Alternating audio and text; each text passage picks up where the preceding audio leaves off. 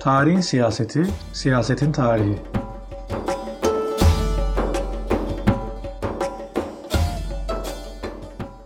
Birinci bölüm. Siyaset ve tarih nasıl bir ilişki?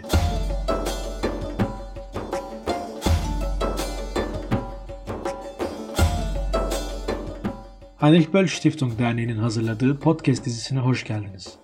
Ben Edgar Şar. Dizimizin bu ilk bölümünde tarih ve siyaset ilişkisini etkileyen genel dinamikleri, bu ilişkinin farklı biçimlerini, bu ilişkide yer alan aktörleri ve bu aktörlerin motiflerini konuşuyoruz. Konuğumuz, podcast dizimizi danışmanlığında gerçekleştirdiğimiz tarihçi Oktay Özel.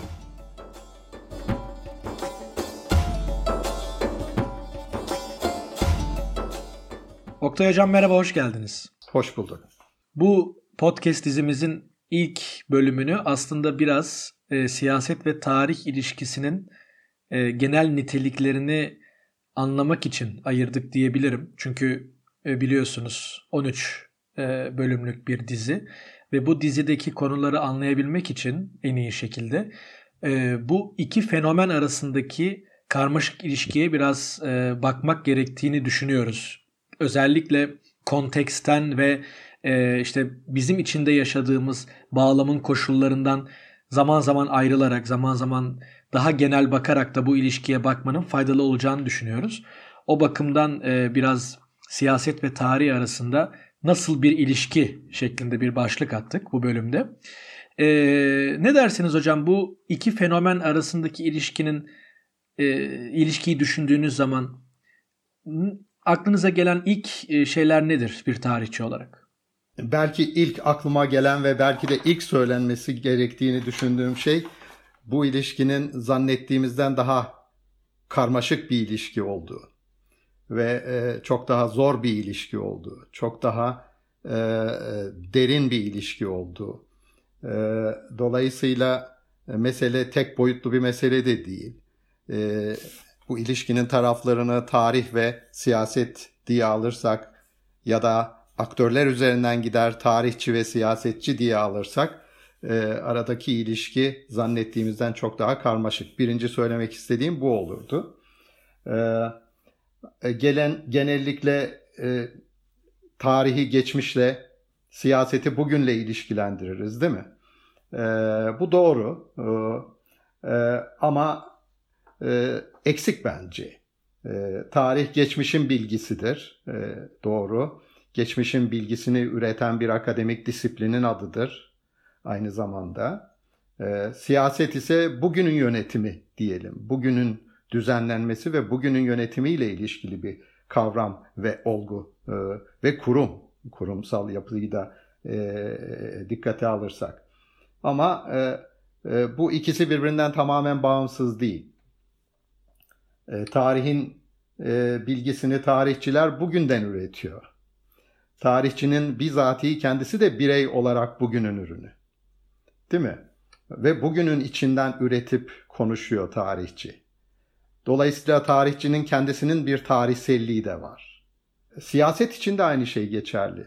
Eğer bugünün yönetimi ise ve siyasetin cevelan alanını bugün olarak kurgularsak, bugünün bir tarihselliği de var, değil mi? Geçmişte kalan bir Ee, yaşanmışlığın sonucu, ürünü bugün. Ee, dolayısıyla siyaset de e, aynı zamanda bu tarihselliğin üzerine oturan, oradan bugünü yöneten, kendisi de tarihsel e, bir kurum ve olgu. Dolayısıyla hem tarihçi hem siyasetçinin bizatihi kendi tarihsellikleri var. Her ne kadar bugünden çalışsalar, bugünden konuşsalar, üretseler ve yönetseler de. Dolayısıyla her ikisi de bugün de birleşiyor. Tarih ve tarihçi, siyaset ve siyasetçi, geçmişi içinde barındıran ve tarihselliği olan bugün de birleşiyorlar. Tarihçi bugünün geçmişle ilişkisini sürekli tazeleyen, o ilişkiyi ürettiği yeni tarih bilgisiyle sürekli canlı tutmaya çalışan kişi olarak, bir çeşit aslında bugünün hafızası işlevi de görür.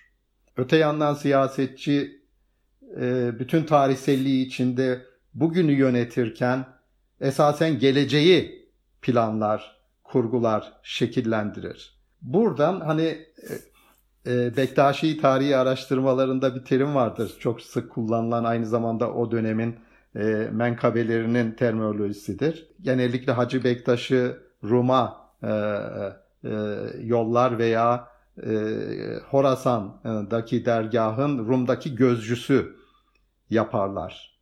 E, veya Seyit Ali Sultan Rumeli'deki gözcüsü olur Horasan erenlerinin. Hani bu bu bu terminolojiyi biraz e, ödünç alarak konuşacak olursak, tarihçi belki e, geçmişin gözcüsü konumundaysa bugünden, e, siyasetçi de geleceğin gözcüsü gibidir. Hani buralarda benzerlik biter. Farklılaşma noktaları buralarda e, ortaya çıkar. Hani burada iki kritik nokta var bence. E, bu gözcülüklerin e, geçmişe veya geleceğe dönük gözlerin, tarihçinin ve siyasetçinin gözlerinin veya tarih ve siyasetin ufkunun zapti, zaptiyeliğe dönüşme tehlikesi. Burası önemli. Yani gözcülük nedir? Gördüğünüzü diğeriyle paylaşırsınız, değil mi? Ve onun üzerine değerlendirme yaparsınız ve bir karşılıklı muhakemeyi geliştirirsiniz. Bu bir paylaşımdır. Bir bilginin paylaşımı ve onun üzerinden bir muhakeme yürütmektir karşılıklı. Ama bu tek taraflı zaptiyeliğe dönüştüğü zaman sorun çıkar. Burası çok önemli bir nokta. Yani her iki tarafın gözcülüklerinin de birinin geçmişine, geçmişe, diğerinin geleceğe gözcülüğünün zaptiyeliğe dönüşmemesi gerekir. İkinci kritik nokta, her iki tarafında diğerini kullanma arzusu. Bu podcast serimizin zaten ana tartışmaları da bu kavramlar üzerinden gideceği için konumuzda doğrudan ilişkili ve kritik nokta. Evet. O zaman ne oluyor? Hani bu toparlayacak olursam bu ilk sorunuza cevabımı, tarih ve siyaset ilişkisinin doğası, niteliği ve karmaşık niteliği üzerine. Bu dediğim vurguladığım noktalardan dolayı bu ilişki karmaşık ve zannettiğimizden çok daha e, e, derin bir ilişki. E, ama bir de amamız var. E, durumu tarih veya tarihçi e, adına karmaşıklaştıran ekstra bir durum var. Tarih ve tarihçi aynı zamanda bir akademik disiplinin içinden çalışan bir alan, tarih. Ve tarihçi de bir bilim insanı. E buradan baktığımızda e, tarih ve siyaset ilişkisi üzerinden konuşurken bir anda kendimizi siyaset ve bilim ilişkisi üzerinde de e, konuşurken bulmuş oluyoruz. Çünkü tarihçi herhangi bir birey değil. Tarihçi geçmişin bilgisini üretme yetkisini elinde bulundurduğunu e, düşünen e, tescilli uzman bir bakıma. Ve bilim olarak da bunu yaptığını düşünme eğiliminde.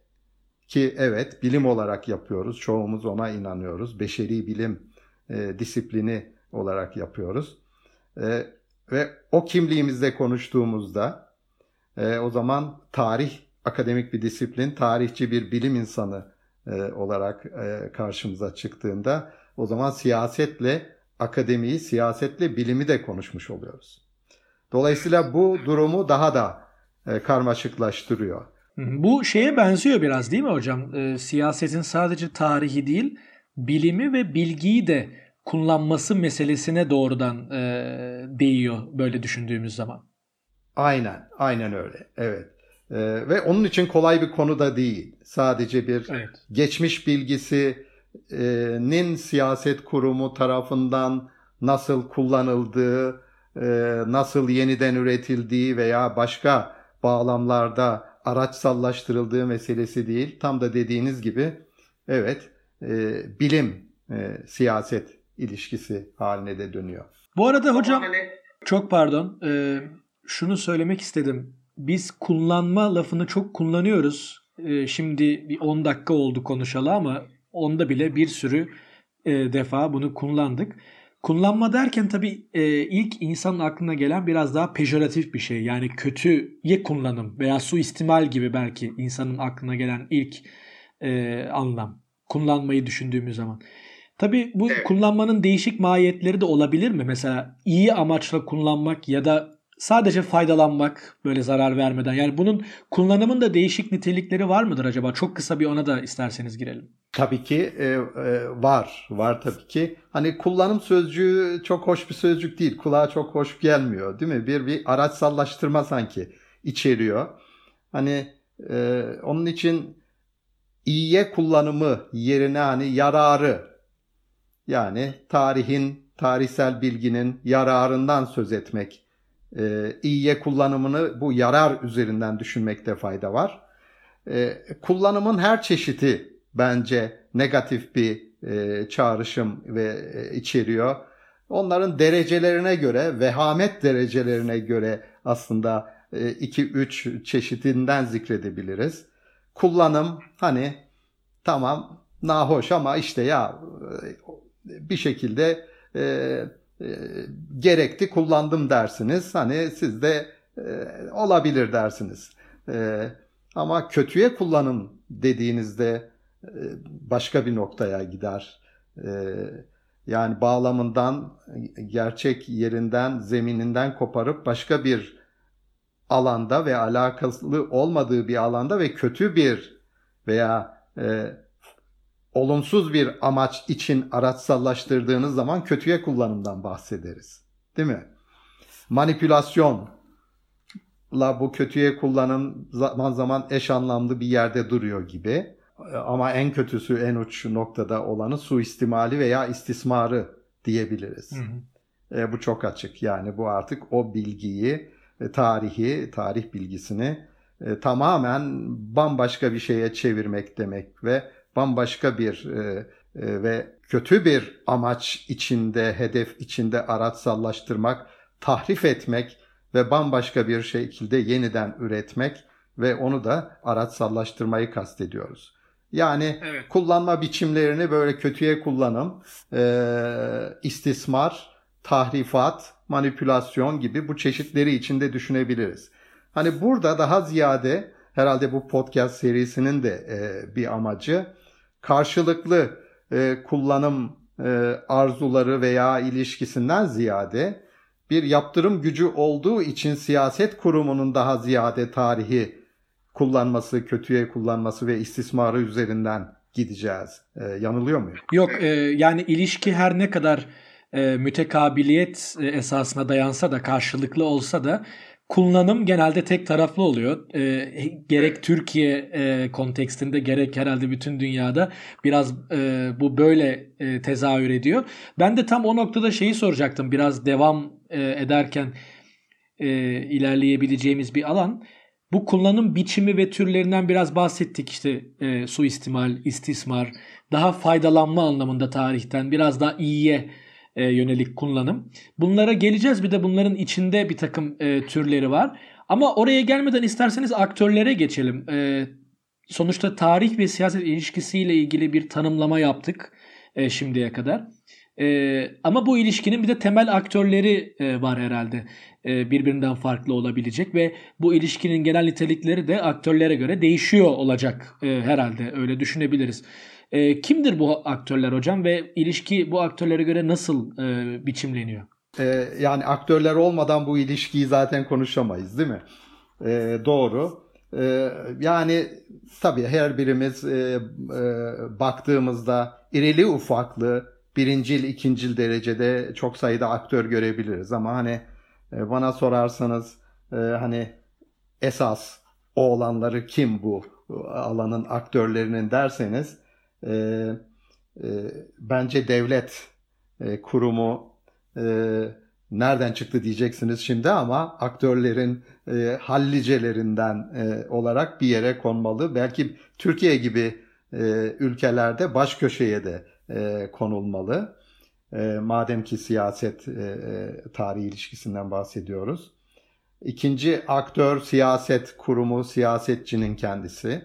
Hani bu konumuz zaten onun üzerinden duruyor. Üçüncü aktör belki e, belki değil, tarihçi ve tarih, yani e, tarihi bilgiyi, tarih bilgisini üreten e, kişi olarak tarihçi ve belki de bunların içinde e, e, çoğumuzun ilk başta düşünmeyeceğimiz e, ama en yaygın e, kitleyi temsil eden toplumun kendisi. Bu dört aktörlü bir e, ilişkiden bahsediyoruz aslında, tarih ve siyaset ilişkisinden e, konuşurken. E, bu saydıklarımdan ilk üçü, devlet, siyasetçi ve tarihçi, aslında e, o kadar masum bir yerde durmuyorlar. E, kendilerince bir e, tescillenmiş bir otoriteyi, tanınmış bir e, yetkiyi ifade ediyorlar, değil mi?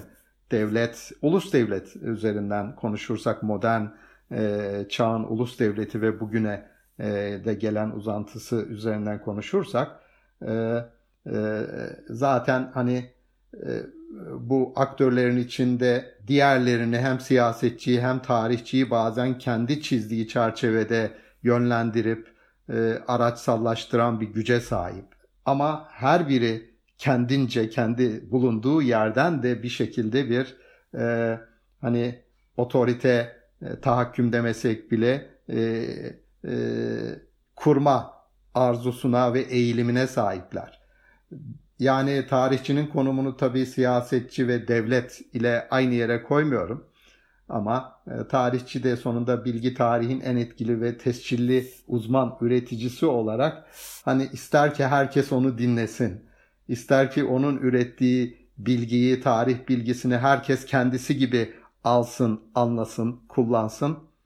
Ve hatta bir gelecek kurgulanacaksa yine bu tarihi bilgi içinden ve tarihçinin yorumu ve arzuları üzerinden e, e, giden bir gelecek kurgulansın ister.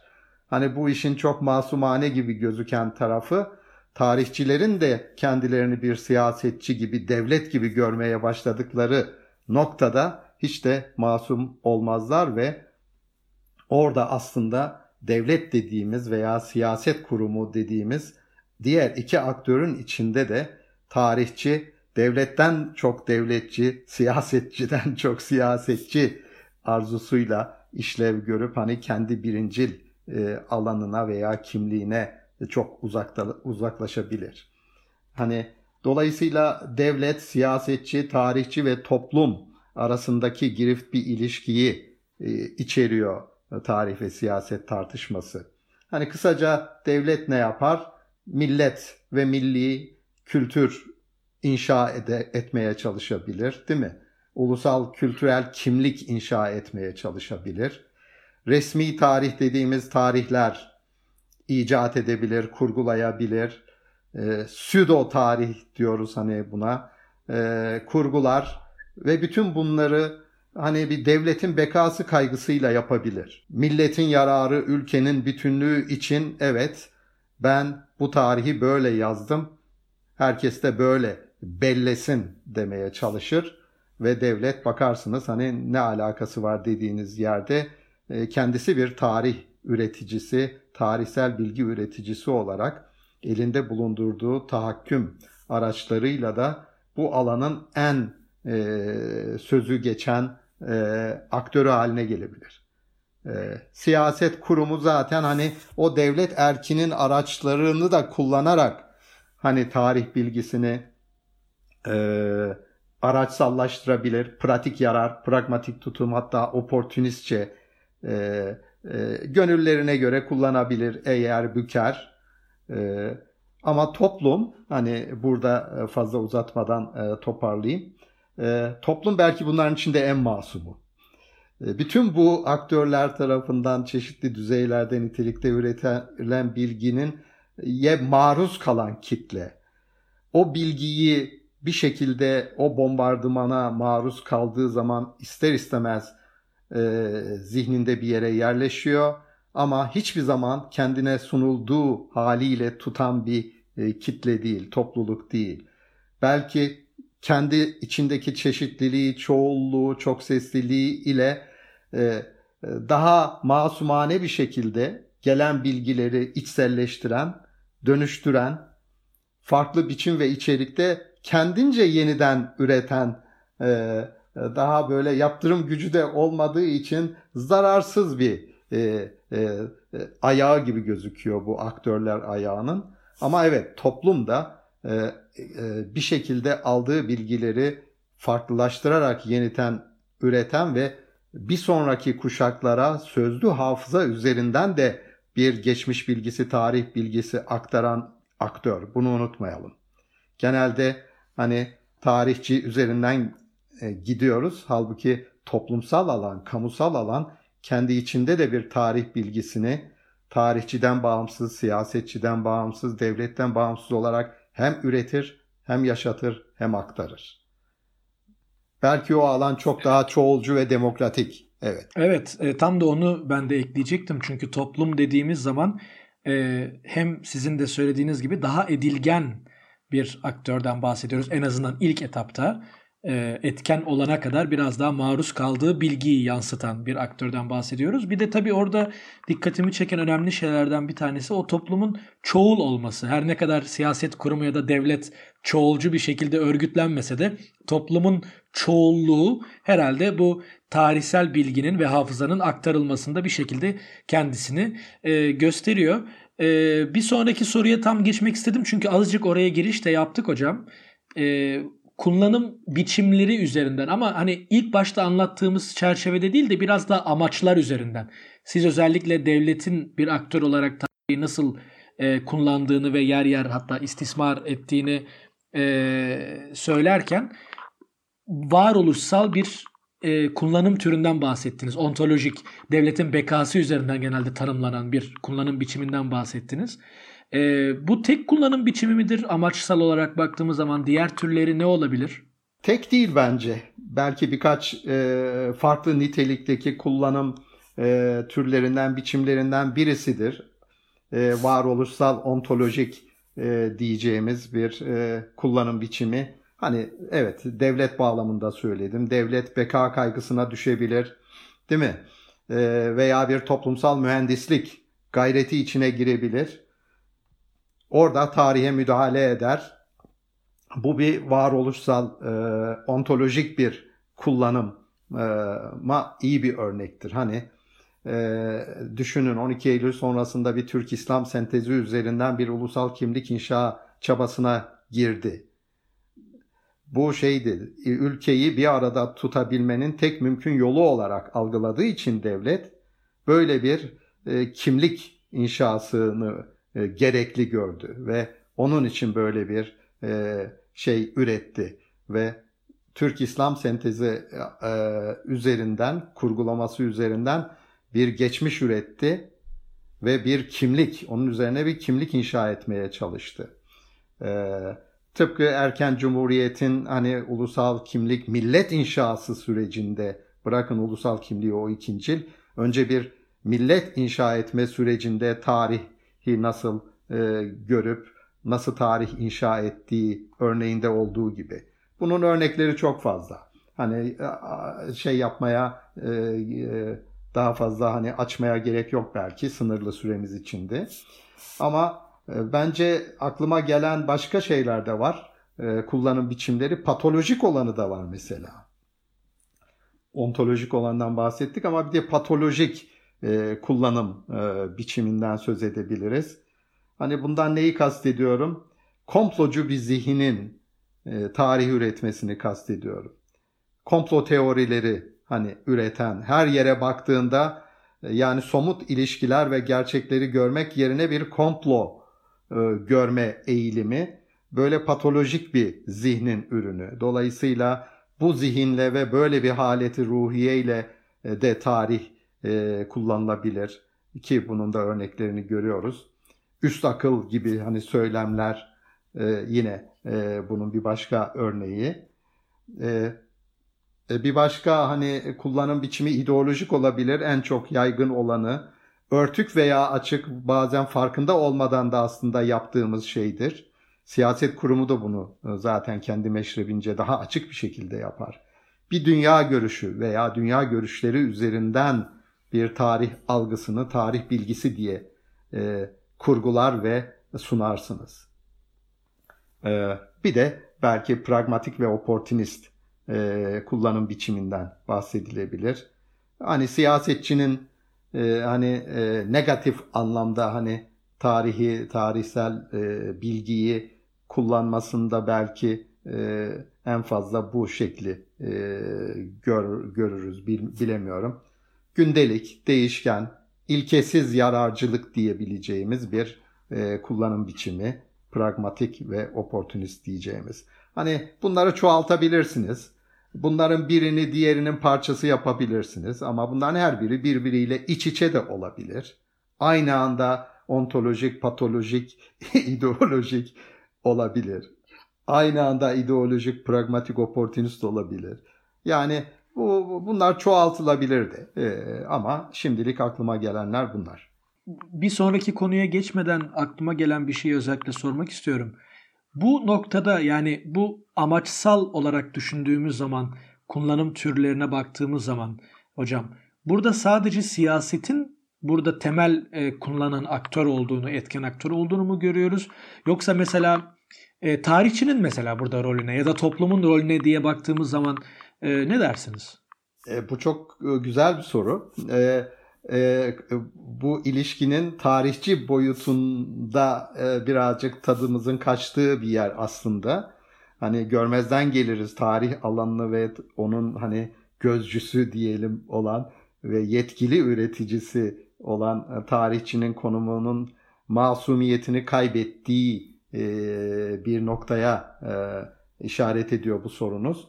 Evet, tarihçi de e, bu sözünü ettiğim kullanım biçimlerinden her birinde aktif e, olarak yer alabilir. Aktif olarak tarihçiliğini, uzmanlığını e, bu yönde e, devreye sokabilir ve kullanabilir, kullandırtabilir de.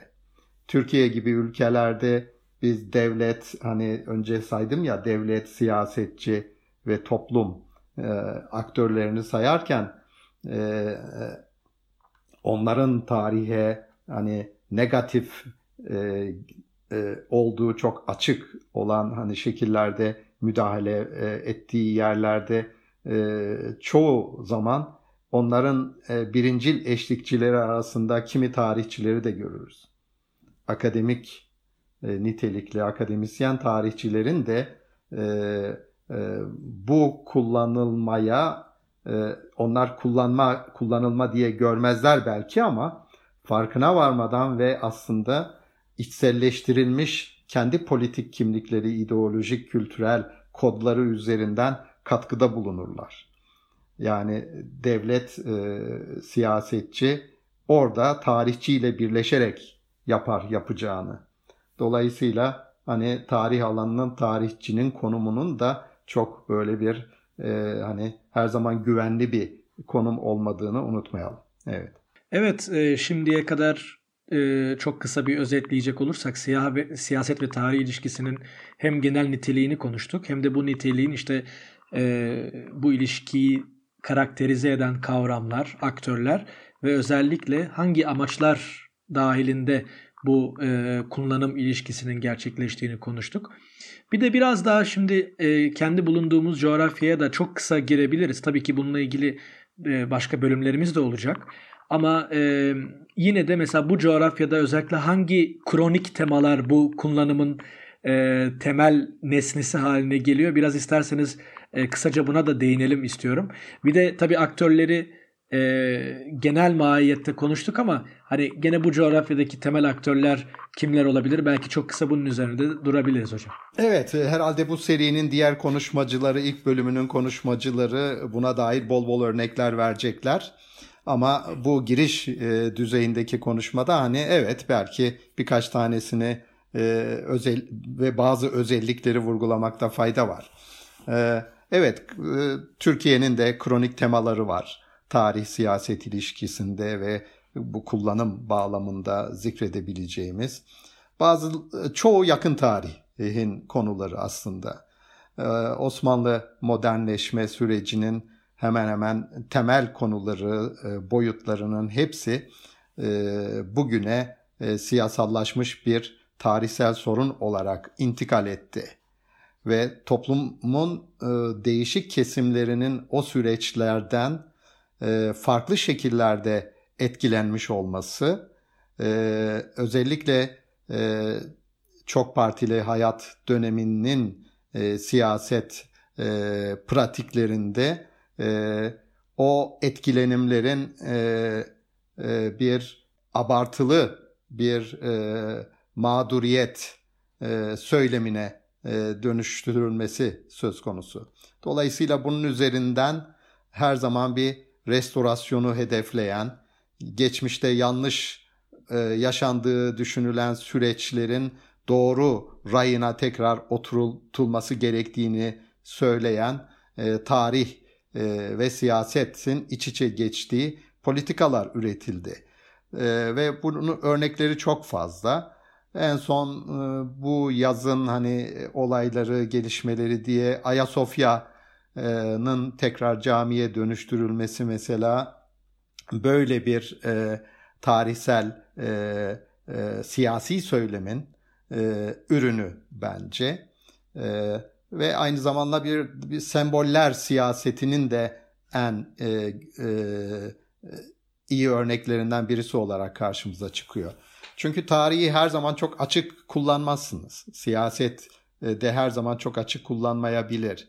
Bazı şeyleri alttan alta yapmak ister ama açıktan yapmak uygun olmayabilir. Semboller üzerinden gidersiniz. Örtük veya açık semboller üzerinden gidersiniz.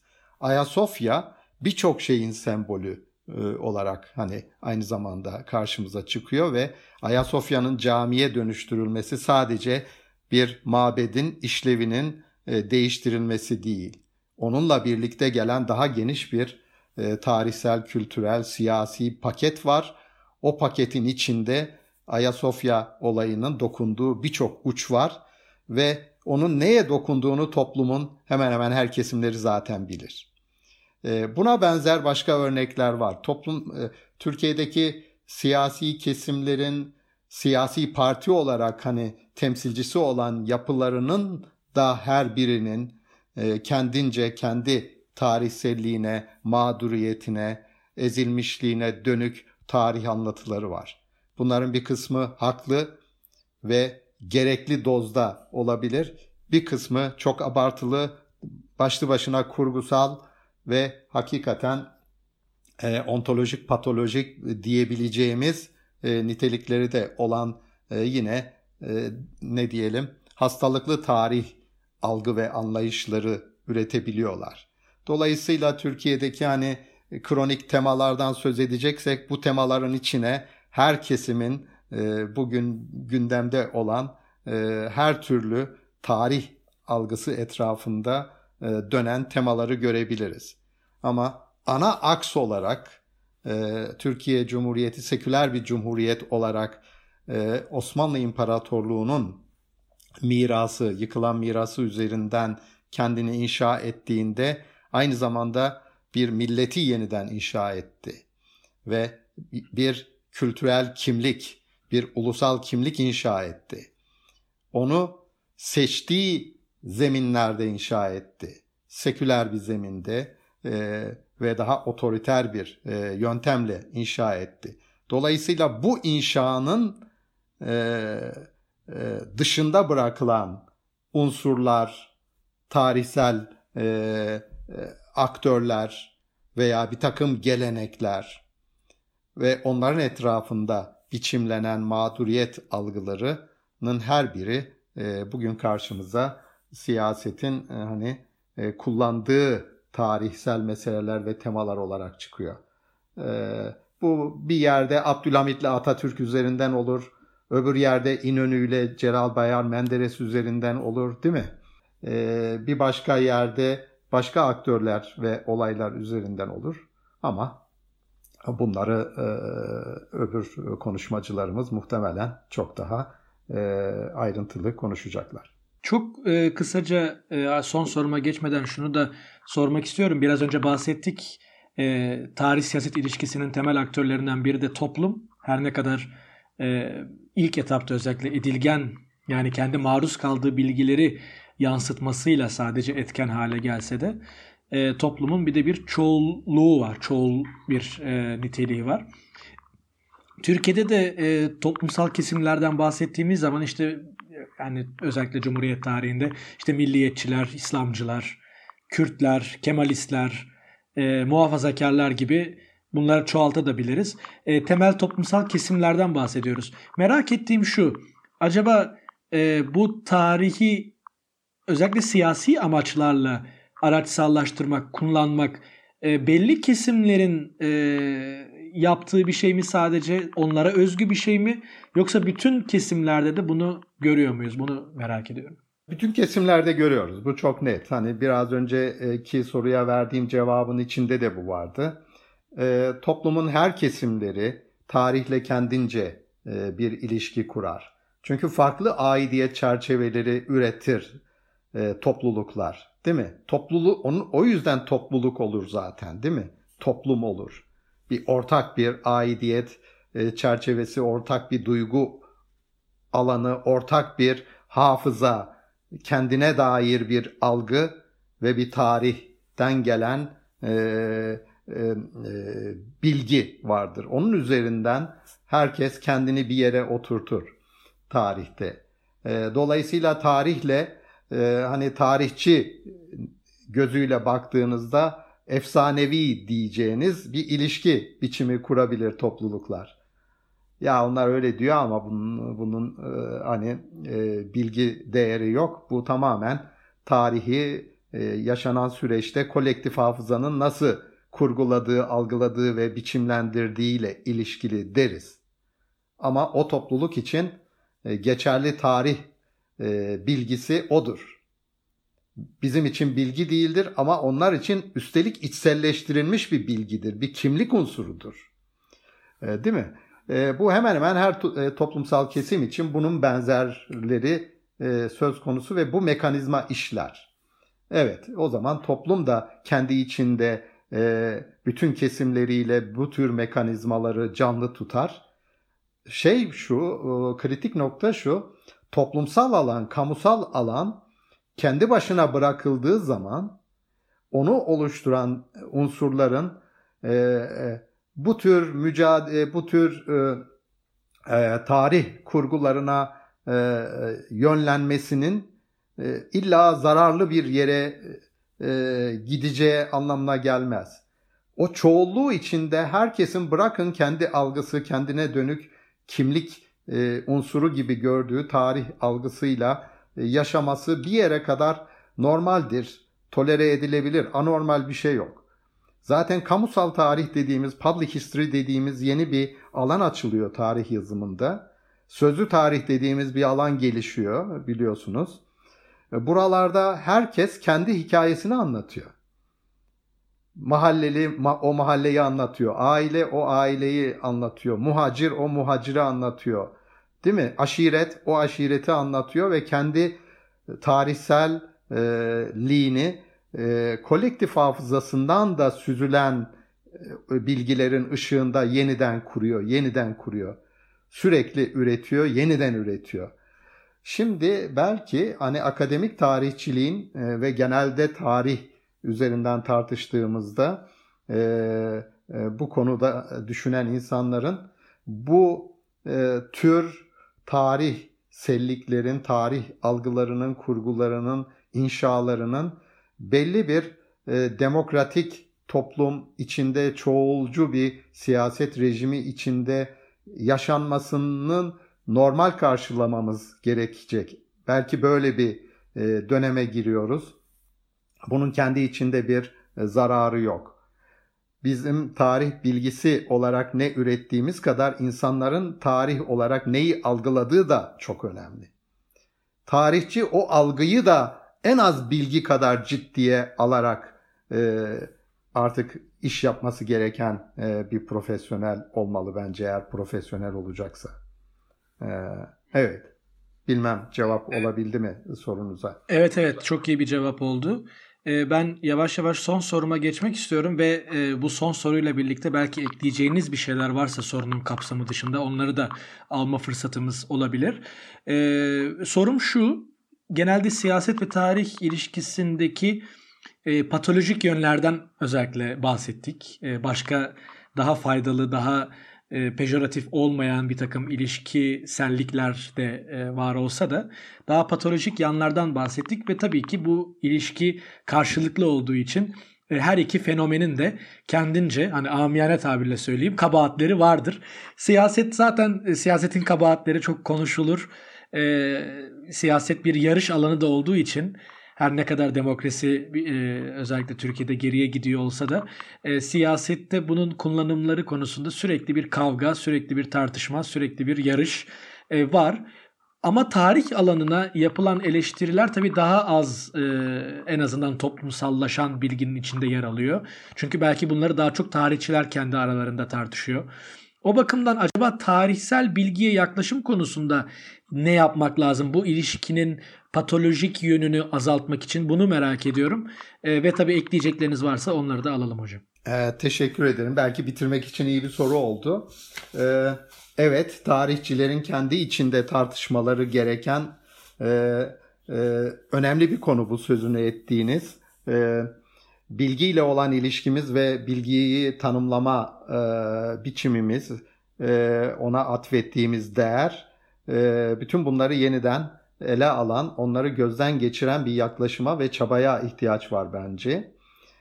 Çünkü bilgiyi hani epistemolojik açıdan, bilgi teorisi açısından baktığımızda bir hakikat söylemi gibi algıladığımızda bu bizi çıkmaza sokuyor. Çünkü hakikat terminolojisi bilimin terminolojisi değil. Felsefeden ve metafizikten gelen ontolojinin terminolojisi. Bunu biz e, bilime seküler bazda iş yapan ve daha e, e, sınırlı bir çerçevede bilgi üreten, belli yöntemlerle bilgi üreten bilimin epistemolojisinden hakikat terminolojisini bence çıkarmamız gerekiyor. Ve çünkü e, hakikat mutlakçı bir e, terim. Mutlak e, doğruyu e, tanımı gereği ifade ediyor. Hakikate bağlı kalarak bunun üzerinden e, kendi yaptığınız, ürettiğiniz bilgileri e, tanımlamaya e, ve sunmaya başladığınız zaman farkına varmadan aslında yine mutlakçı bir söyleme, hakikat söylemine ve onun üzerinden kurulan e, mütehakkim e, söylemlere katkıda bulunmuş oluyorsunuz. Evet. Bilinin, bilginin, bilim insanının ve bu arada tarihçinin bence yaptığı işi ve ürettiği bilginin niteliğine dönük böyle bir düşünme sürecinden geçmesine ihtiyaç var. Belki hani bu kendi içinde daha mütevazı, çoğulcu, yanlışlanabilir nitelikte bir bilgi üretmeye başladığınızda ya da ürettiğiniz bilginin bu niteliklerini, hakikatten ziyade bu nitelikleri üzerinden bir mutabakat arayışını ciddiye aldığınızda bu kendi içinde bir demokratikleşmeyi, çoğulculaşmayı, çok seslileşmeyi zaten getirecek demektir. Tarihin kendi içinde bu yönde dönüşmesi çok önemli. Zaten yeni tarihçilikler e, bu podcast serisinin ikinci kısmında e, konuşacağınız e, e, konular e, bunun göstergesi. Belki e, ama bu yetmez. Tarihçilik alanının e, kendi içinde çoğulculaşması, çok seslileşmesi, demokratikleşmesi, işin tarihçiler ayağından kaynaklanan bu kullanım ilişkisinin E, tarihçiler ayağından kaynaklanan, tarih ayağından kaynaklanan sorunları büyük ölçüde e, çözer. Ama siyaset e, alanının da e, ayağının da aynı şekilde çoğulculaşması, demokratikleşmesi diye bir sorun var. Bu ikisinin ben ilişkisiz olduğunu zannetmiyorum. Birindeki demokratikleşme, çoğulculaşmanın diğerine otomatikman e, değişik derecelerde yansıyacağını ve bu ilişkiyi bir negatif anlamda kullanma ve istismar ilişkisi olmaktan çıkarmaya önemli katkıda bulunacağını düşünüyorum. Evet, kesinlikle bu demokratikleşme ve çoğulculaşma iki alanda da paralel ilerleyecektir. En azından e, doğrusal olmasa da bu ilerleme e, çeşitli paralellikler gösterecektir diye ben de düşünüyorum ve size katılıyorum. Hocam e, çok çok teşekkürler. E, gerçekten çok değişik boyutlarıyla tarih ve siyaset ilişkisinin genel niteliklerini e, konuşmuş olduk. Biraz içinde bulunduğumuz coğrafyanın da e, özel e, bağlamına da e, değinmiş olduk. İnanıyorum ki e, sonraki bölümlerimiz bu podcast serisinde bu e, oluşturduğumuz zeminde çok daha e, iyi anlaşılacak ve e, bir tartışma ortamı da oluşmuş olacak. Ben teşekkür ederim. Değerli dinleyenler, Tarihin Siyaseti, Siyasetin Tarihinin bu ilk bölümünde bu podcast dizisini de danışmanlığında gerçekleştirdiğimiz tarihçi Oktay Özel'le beraberdik. Oktay Hoca'yla tarih ve siyaset arasındaki dinamik ve karmaşık ilişkiyi tüm boyutlarıyla ele almaya çalıştık. Podcast serimizin diğer bölümlerine Heinrich Böll Stiftung Derneği'nin sosyal medya hesaplarından ulaşabilirsiniz. Keyifli dinlemeler.